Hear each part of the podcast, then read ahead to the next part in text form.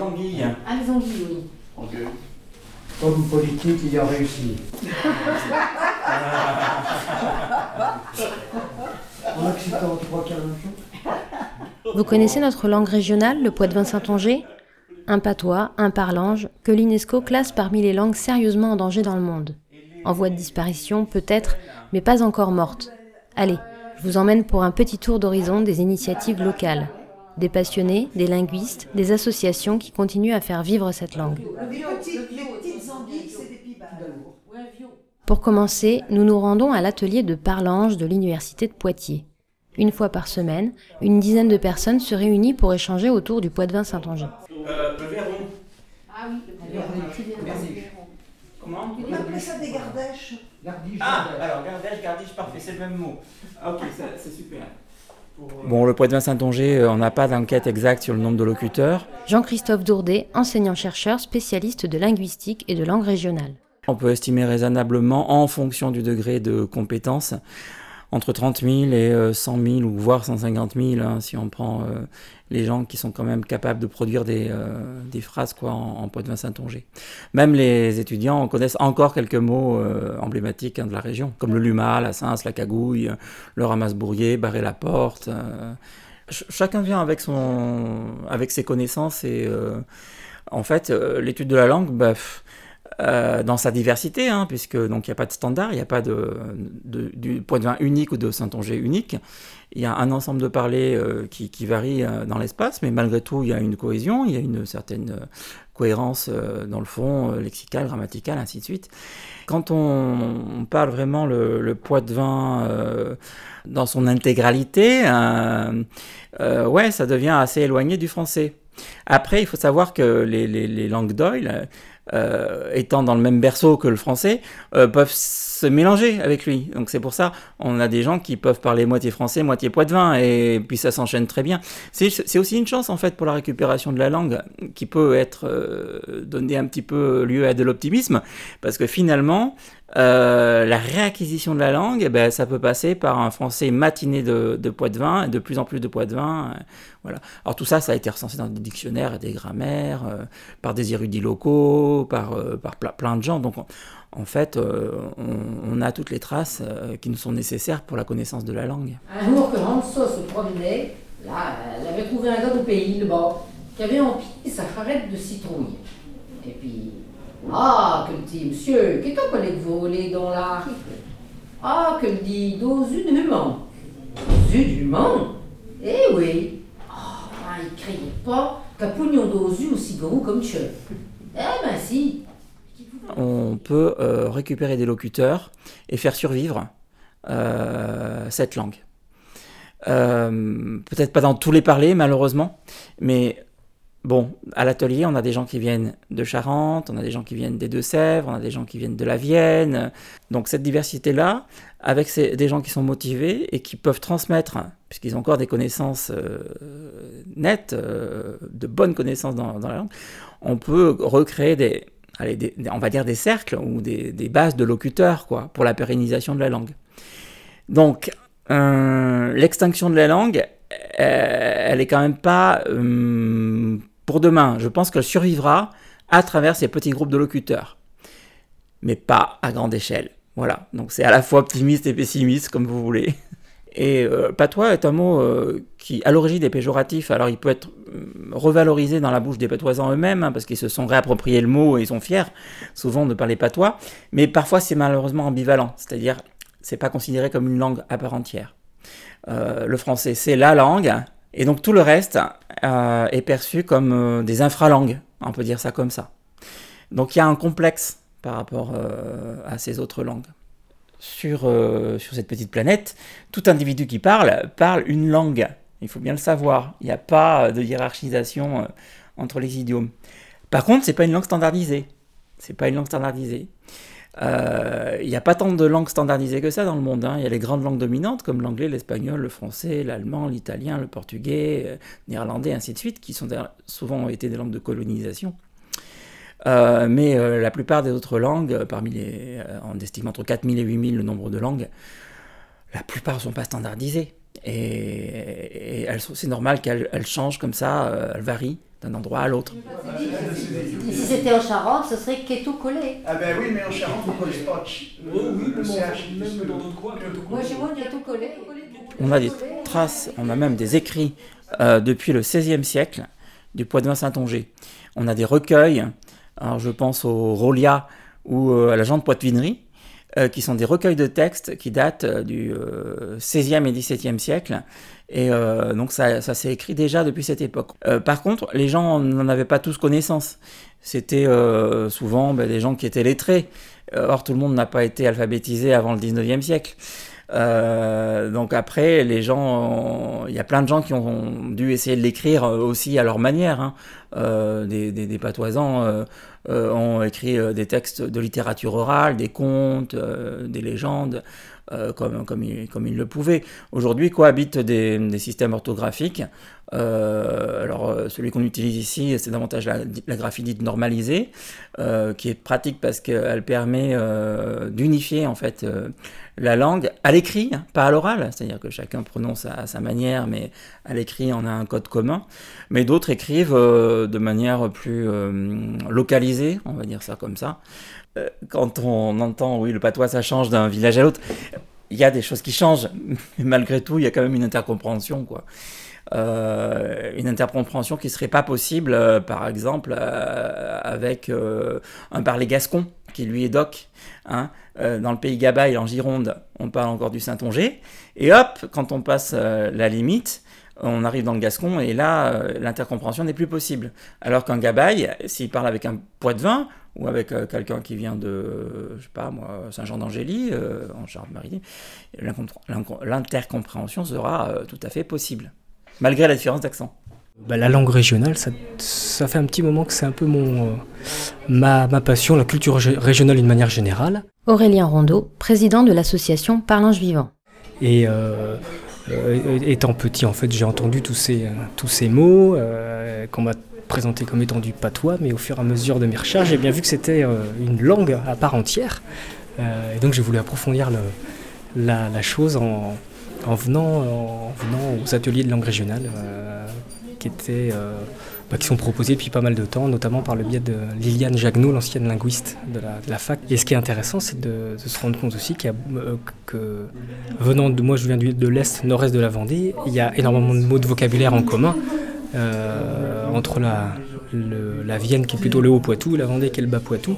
Il y aura des petites différences de prononciation, mais ça restera la même, euh, même grammaire, même syntaxe.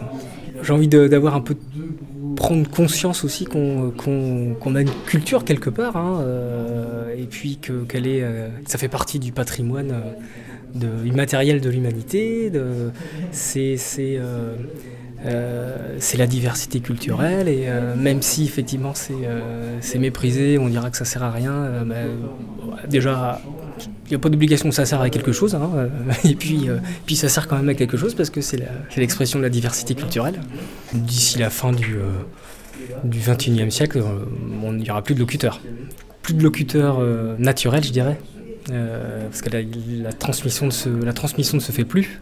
Euh, on a c'était une génération là, euh, là ça se fait plus, et on a un peu les derniers, notre génération là, on est un peu les derniers à avoir entendu un peu de, mots de parlange et euh, si on ouais, si on prend pas conscience de la, valeur que ça a, effectivement, ça va disparaître. Il y a tellement le- la connotation péjorative de, de, patois que qu'il faut forcément être militant pour le parler. Donc euh, d'où d'où le, le- le- comment dirais-je la- l'investissement en- asso- associatif quoi.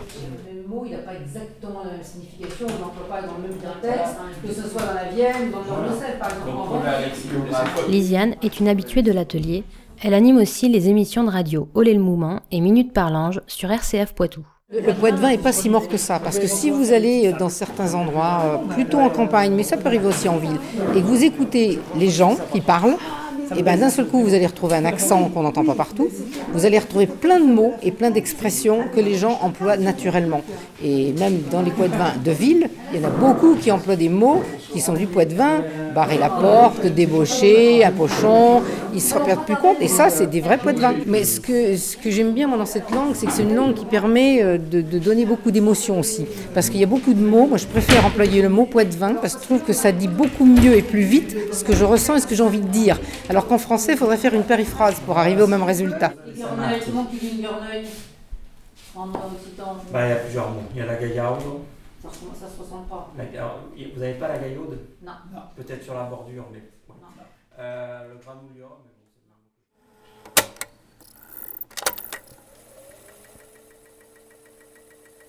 même. Il m'en va vous raconter une histoire. Deux femmes sont revenues de marché. Il s'est bien content. Il me s'est mis un bien fond de teint. Te ferais mettre et tout. T'es toute blanche. Et puis t'es pas bien grosse avec, faut manger. Et puis taille, justement, v'là une nue. Ramasse-le donc, y a le manger. Au trois de bain.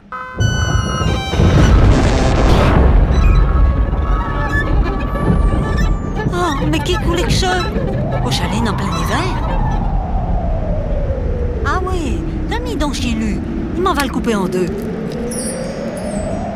Tiens, flatte à moitié. Bon, alors, one egg, inu, et elle- elle- comme elle n'avait pas d'appétit, elle, en a mangé que la moitié. Puis l'autre moitié, elle l'a mis dans son, dans son mail, dans son décolleté, qu'elle avait assez important. Et puis elle l'a oublié.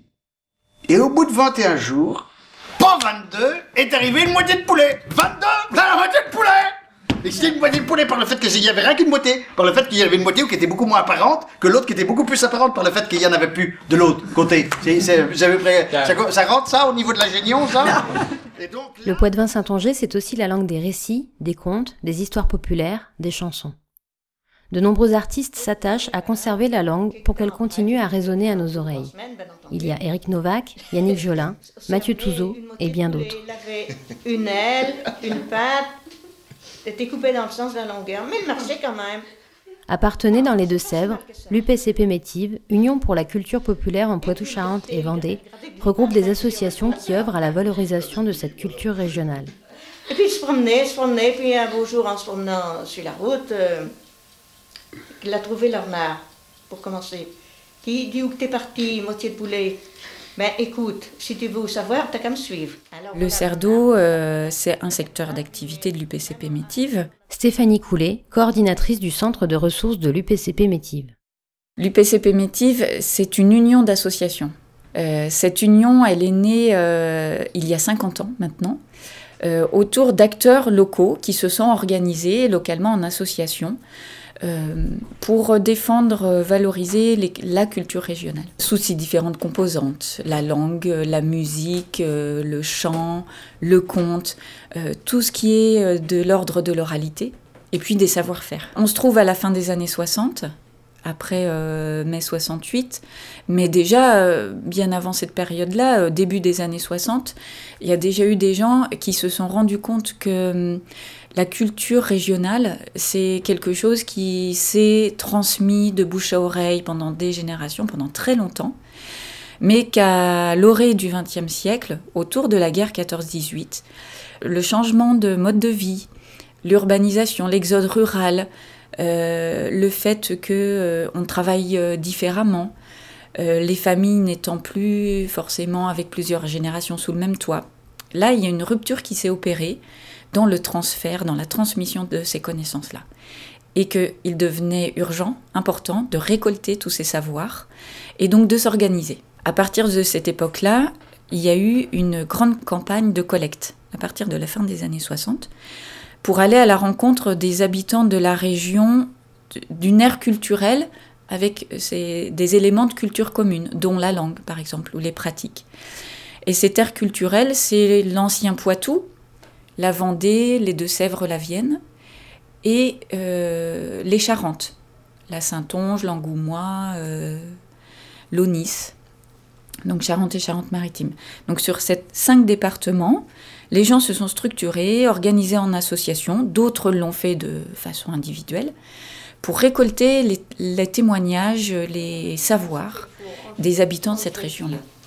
Alors l'on chauffait le four, quand le four été bien chaud, l'ont mis le poulet dedans, tout vivant comme ça, boum. Eh bien, on, chauffait dur, sûrement. Alors là, la moitié de poulet a dit Rivière, rivière, sors de mon jabot, sans trouver, perdu. La rivière a sorti, elle a éteint le four, tout a été perdu, euh, le feu a été éteint. Puis la moitié de poulet était toujours là, en vie. Alors la bonne femme a dit il n'y a pas moyen de s'en débarrasser. Elle a pris la moitié de poulet personnel qui est resté, elle l'a lancé en l'air, elle l'a tellement lancé fort que le vent a dû s'en mêler aussi peut-être. Elle a été atterrir sur le clocher, puis il y est resté, il y est encore. C'est pour ça que, que sur les clochers qu'il y, a- qu'il y a un coq. Les usagers, euh, on peut avoir des chercheurs, mais les sujets sont très vastes. Euh, les fonds sont constitués majoritairement de répertoires euh, chantés, comptés, joués, à 70%, mais on a aussi 30% de témoignages sur la vie quotidienne, sur les savoir-faire, sur euh, tout ce qui ponctue la vie au sein d'une société rurale. Donc les fêtes calendaires, les rituels religieux ou pas, les croyances populaires. Donc les sujets sont aussi vastes que les usagers qui viennent faire leurs recherches ici. Par rapport à toutes ces collectes, euh, il y a un élément qui est transversal, c'est la langue, c'est le poids de vin Saint-Onget. Parce qu'en fait, j'ai parlé des contenus sous leur forme, contes, savoir-faire, etc. Mais à chaque fois, tous ces éléments-là sont traversés par cette notion de langue. Et euh, on la retrouve dans les contes, dans, les chansons, dans les savoir-faire, dans tous les termes euh, qui peuvent être liés à des savoir-faire, à des outils, à des matériaux. Euh, voilà, et on se rend compte, justement quand on fait des collectes aujourd'hui, qu'il y a beaucoup d'éléments liés à des choses aussi précises qu'on retrouve encore dans la langue et qui peuvent être, euh, qui peuvent être très présents.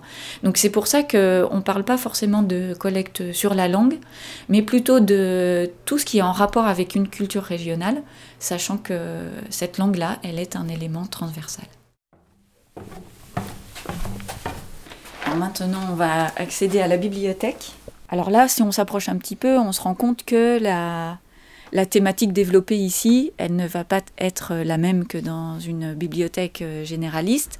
On met l'accent sur tout ce qui est conte, euh, mythologie, euh, littérature orale, langue également, beaucoup, avec les dictionnaires, la grammaire du Poitvin Saint-Onget. Alors c'est une vaste question, là, le sujet de l'écriture de la langue, parce que c'est quelque chose d'oral. Mais à un moment donné, il a été euh, admis au sein de l'UPCP que, euh, étant donné que c'est que- quelque chose qui a beaucoup de variables, quand on le parle, on le parle différemment selon qu'on est dans le mélois, qu'on est dans la gâtine, qu'on est dans le bocage, en saintonge, etc., etc. Et même parfois sur des micro-territoires plus petits que ça. Et hum, forcément, quand on le prononce différemment, quand on a envie de l'écrire, on- ben, on va l'écrire de façon différente.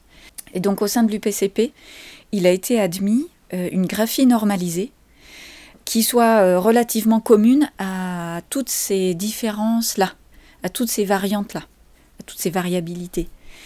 Et euh, grâce à cette graphie commune, on va pouvoir écrire sous une même forme des choses qui vont être dites de différentes façons dans chaque région. Et, euh, et le, les- les- le groupe de travail autour de la langue euh, a permis de dégager euh, une syntaxe, euh, une grammaire, un dictionnaire. J'ai passé le long tu bois, ma longue marilette. J'ai passé le long tu bois, ma longue marilette. J'ai rencontré ma magnoune, j'ai rencontré ma magnoune.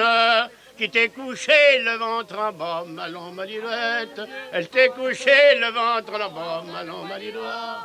Il est tourné de l'échine, il est tourné de l'échine. Ah, m'a fait voir Tcholosia, ma longue marilette. Ah, m'a fait voir Tcholosia, ma longue marilette. Et un qui était Chéti, comme l'histoire a dit à madame, sais. Chéti est à, à tel point que son épitaphe, vous savez, sur sa tombe, et bien, elle a été Les Chétis peuvent se vanter d'en avoir perdu un bon. hein. Et pour finir, direction Champagné-Saint-Hilaire dans la Vienne. À l'occasion de la journée internationale de la langue maternelle, l'association Parlange Vivant, en collaboration avec l'UPCP Métive et la Marchoise de Jancé, organisait le 22 février 2020 un événement regroupant des associations, des auteurs, des conteurs et des amateurs de langue régionale. Le une bouteille, il y avait une bouteille de Bordeaux, et puis l'étiquette savez, datait de Schützenheim. Oh, Jean-Michel Clément, député de la Vienne, originaire du sud de la Vienne. Je suis présent à cette manifestation parce que je crois euh, que la défense des langues régionales est une nécessité euh, non seulement culturelle, mais également, euh, je dirais, citoyenne. Nous avons tous été construits un petit peu avec l'histoire de ceux qui nous ont accompagnés toute notre vie, notre famille, nos grands-parents, nos parents. Et euh, je dirais cette, euh, comment dire, la, manière dont euh, on a pu être euh, éduqué, euh, avec justement euh, des connaissances, mais aussi euh, une langue, eh bien, ça participe à la construction de chacun. Et ça, il ne faut pas l'oublier, il ne faut pas le perdre. Bon, le travail des associations est essentiel parce que malheureusement, euh, au niveau de l'éducation nationale, on n'a pas aujourd'hui euh, une volonté de, On ne va pas faire des- euh, comme on peut le faire en Corse, par exemple. Mais justement, parce qu'on n'a pas cette capacité-là à faire, encore faudrait-il que, pourquoi pas, des initiatives se prennent euh, dans des écoles primaires, dans des collèges, dans des lycées, avec des enseignants qui seraient euh, volontaires pour euh, construire des, cours, je dirais, auxquels adhéreraient de manière ludique, de manière tout à fait accessible pour chacun, pour que ça ne soit pas conçu comme étant une épreuve, mais plutôt comme un plaisir, pour que la langue devienne quelque chose qui soit un partage. Et je pense que le fait de parler une langue, c'est aussi une façon d'exister. Et euh, on a tous notre histoire, on a tous notre culture, et quelque part, c'est se reconnaître dans cette langue. On se rattelait jusqu'à son bureau et fouillant ses papiers. On y ramenait un. Ah bon? Qu'est tout collé? Eh ben, je te garantis que nous Chérantais, on est un parlant facile à côté de ce qu'il y a écrit là-dedans. Fais ouvrir. On est censément une nouvelle langue. Par exemple, monsieur, sais-tu est? Mais t'as dit qu'on a un crayon. Baseux, il dit rien. Un outil scripteur. Function Olé, qui a comme de boudin ton affaire? Bah, euh, je m'appelle Emma. Je m'appelle Avelina, je fais du théâtre, j'ai 11 ans. Et euh, bah, notre groupe, euh, on fait plein de théâtre. euh, on est, en tout, on est 32. Et euh, bah, j'aime bien faire du théâtre euh, car c'est amusant. Et comme ça, moins, on apprend à parler dans le public. Et euh, comme ça, quand on sera plus grand, on peut au moins avoir plus d'idées. À force de relire et de, de savoir ce que ça veut dire, et bah après on comprend mieux, on comprend mieux comment le, le, le prononcer l'accent en fait. Alors, je suis Josette Guérin-Dubois, je suis retraitée de l'éducation nationale et je suis présidente euh, d'une association qui s'appelle les Quais tout collés de Salle d'Angle, près de Cognac. Et donc, euh, nous avons du théâtre patoisant. Dans cette association, il y a une soixantaine de membres, avec une majorité d'acteurs. Nous produisons tous les ans un spectacle inédit que j'écris pour ces jeunes et moi jeune, puisque nous avons une majorité de jeunes. Sur cette année, sur les 32 acteurs, il y, a, il y en a 18 qui ont moins de 18 ans. Donc ça va de 7 ans à, comme on dit en bon charentais, 7 ans à ben mai, c'est-à-dire que ça va en réalité de 7 ans à 80 ans. Pour moi, c'est un, c'est un acquis familial. Euh, ma grand-mère venait des Deux-Sèvres, donc dans cette zone. Euh, du côté de mon père, du côté de ma mère, c'était plutôt le, le Saint-Onger, c'est-à-dire euh, ce qu'on parle plus précisément en Charente.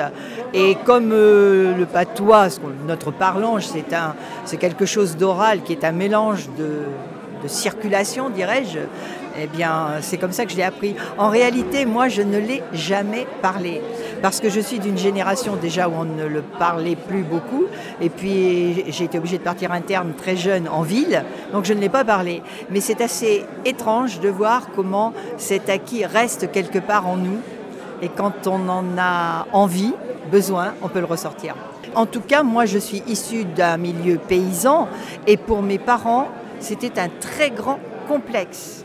Mon père était incapable de s'exprimer en français correct et c'était un très grand complexe. Et je pense que c'est par réaction à ça que moi j'en ai fait quelque chose de valorisant. Mais euh, ces enfants-là, c'est un jeu pour eux. C'est, le théâtre, c'est vraiment du théâtre. C'est-à-dire c'est quelque chose, on se cache derrière un personnage. Et là, ils se cachent à la fois derrière une langue et un personnage.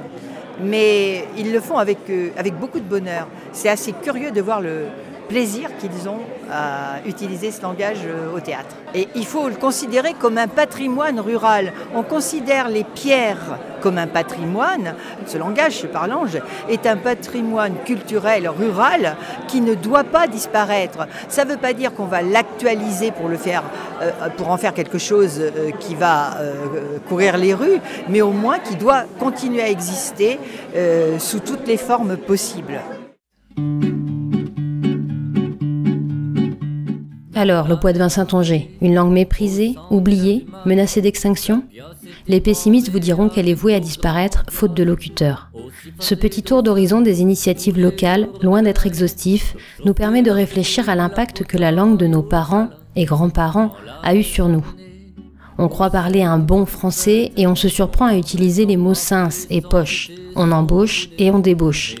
Ces mots ne sont pas là par hasard. Ils ont une histoire et elle résonne encore aujourd'hui à chaque fois que nous prononçons, sans même nous en rendre compte, un mot de patois. La maison de nez, y avait deux mains douces, qu'essuyant des morchous de drôles, qui venaient de rentrer, dans chez mon port drôle, regarde Michel Frimousse.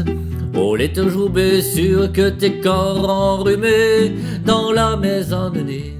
Quand on revenait de l'école, Oh, y avait do gressailles, do graton, do pâté, de la confiture de coin, ou ben de la de mais fallait faire attention à pas s'embeurdoirer dans la maison de nez. Rinhé sur la cheminaille, y avait de jolis pas qu'on les pas y toucher. Farine, épices et sucre, poivre, épices et corail, les berlingots étiens dans chaud marqué café. Dans la maison nez, oh y avait d'une que en travers d'un siadé posé devant l'œil d'Aubac, on pouvait s'en servir pour laver les petotes. Et même les gorétries qu'on ramenait sur son sac Dans la maison nez pour laver ses potes sales Au se mettre devant le bac et ben se les sabonner Et surtout ben frotter pour que la crasse s'en aille. En faisant attention à pas tout équister. On aurait pu chacun se faire apouer une calotte.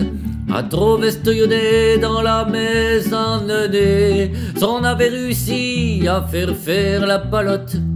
À la gouture d'échelle à côté d'eau fourrée, dans la maison nez, oh, y avait une belle cave car elle m'a fait l'affaire pour mettre un chardonneret. Seulement voilà nené, il mettait ses formats à cause de mouches à verre autour à besouder. Dans la maison nené, quand on se brait sa blouse, oh y avait tout ce cofflet pour saner les accros. Mais fallait faire attention, parce qu'on était quelque chose. Au prochain qui va régiter le sarreau. La maison nené on lavait à la goutte. Les éralures de pia qu'on se faisait en cheyant, mais au surtout pas qu'on arrachisse les croûtes, les règnes de racher au un plus méchant. Dans la maison de nez, on flait pas que le chat rentre, parce que quand on mouillait le petaquet pour tout, ça citait sur le les pas devant son ventre, la tenait l'oreille de ses qu'on garochisse à nous. Dans la maison de nez, oh, y avait une tapette pour prendre les souris au pied de potager, parce que chauffait chat tu me parles d'une jolie bête, dormez journa ou n'allez marauder.